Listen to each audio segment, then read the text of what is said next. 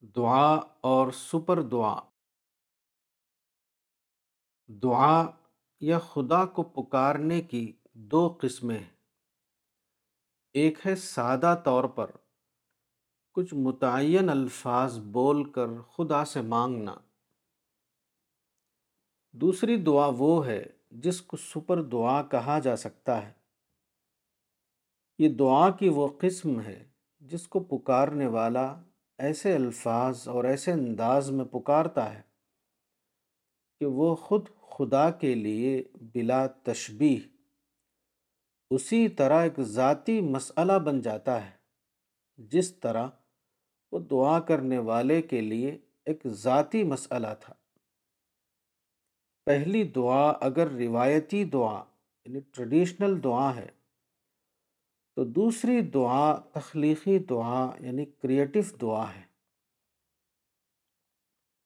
انگریزی میں پہلی قسم کی دعا کو ریکویسٹ کرنا کہا جاتا ہے اور دوسری قسم کی دعا کو انووک کرنا، جیسے کہ کہا جائے the almighty God was invoked by his call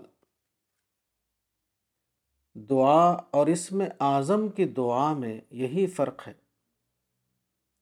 دعا عام قسم کی ایک دعا ہے اور اس میں اعظم کی دعا گویا کہ ایک سپر دعا۔ یہاں ہم ایک واقعہ نقل کریں گے جو سپر دعا کے معاملے کو سمجھنے کے لیے ایک واضح مثال کی حیثیت رکھتا ہے۔